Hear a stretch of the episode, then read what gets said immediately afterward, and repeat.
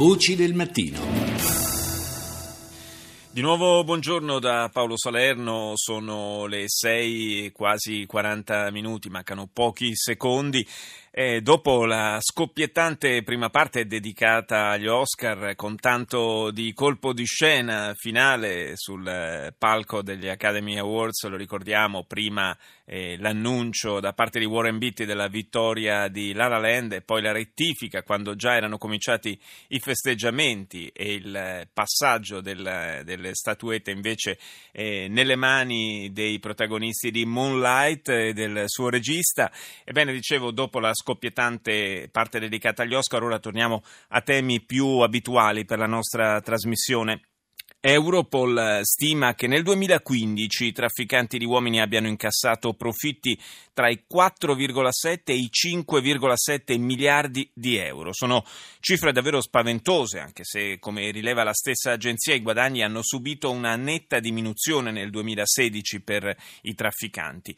Intanto in Europa, e non solo, lo sappiamo bene, ci si divide sul tema dell'accoglienza di profughi e rifugiati. Rita Pedizzi ne ha parlato con Monsignor Giancarlo Perego, Prego, direttore della Fondazione Migrantes e prossimo vescovo di Ferrara Comacchio credo che sia anzitutto un segno di un calo di democrazia, non solo nel contesto europeo ma anche nel contesto mondiale, cioè eh, un venir meno di un'attenzione a un diritto fondamentale che era stato affermato nella Convenzione di Ginevra, che è il diritto a tutelare un richiedente asilo e un rifugiato. Questa debolezza di democrazia viene tante volte sposata dall'ideologia che contrappone gli interessi dei richiedenti asilo e dei rifugiati e la tutela di questi interessi e la tutela dei cittadini, delle persone. Forse sarebbe importante ripartire da un regolamento di Dublino non lasciando la volontarietà, l'accoglienza dei richiedenti asilo come sta avvenendo per 20 su 27 paesi europei, ma riorganizzando effettivamente questo diritto alla tutela dei richiedenti asilo in tutti i paesi europei, eh,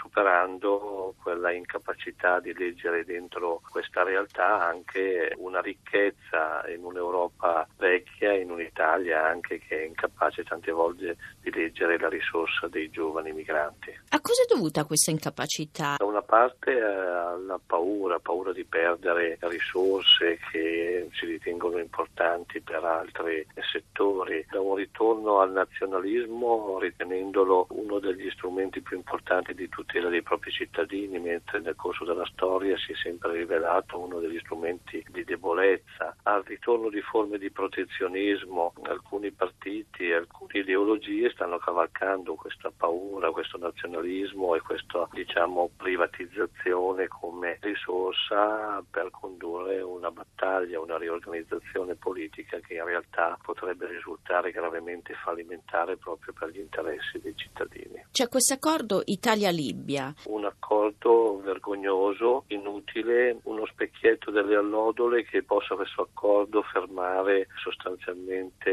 il flusso di migranti forzati dall'Africa verso l'Europa. I dati di questi primi due mesi con un aumento del 44% di sbarchi, con una moltiplicazione di partenze dall'Africa e soprattutto dalla Libia non controllata dal governo di Tripoli, l'ingresso in questo controllo dei trafficanti e della tratta da parte di mafie russe dimostrano che l'accordo non è stato capace di leggere la realtà dei fatti e come sia necessario effettivamente un altro tipo di politica che è una politica di sviluppo dei paesi. Forse ha bisogno di più tempo? Anche nei prossimi mesi, se dovessimo risentirci, penso che saremmo allo stesso punto. Le partenze dei migranti dall'Africa possono essere sia dalla costa occidentale, come stanno avvenendo, sia da tutti gli altri paesi, dall'Egitto, dove comunque un 15% anche degli altri anni partiva, e da altre realtà. Cambiano le rotte con pericoli anche maggiori, infatti i morti sono cresciuti in maniera esponenziale già in questi primi due mesi. Quindi un accordo soltanto con un paese non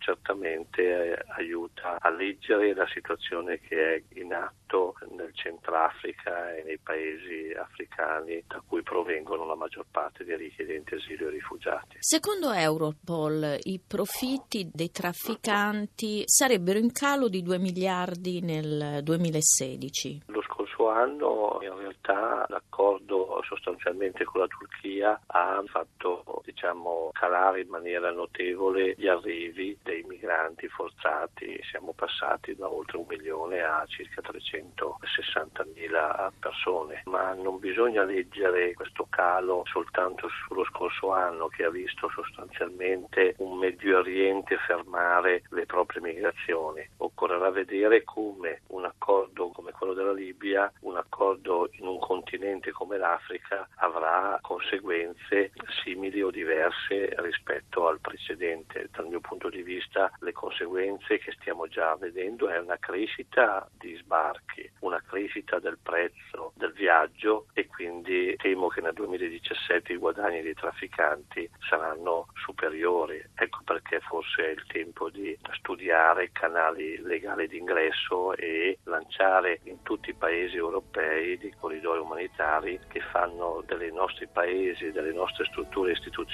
controllori di questo viaggio, di questo passaggio e anche regolatori.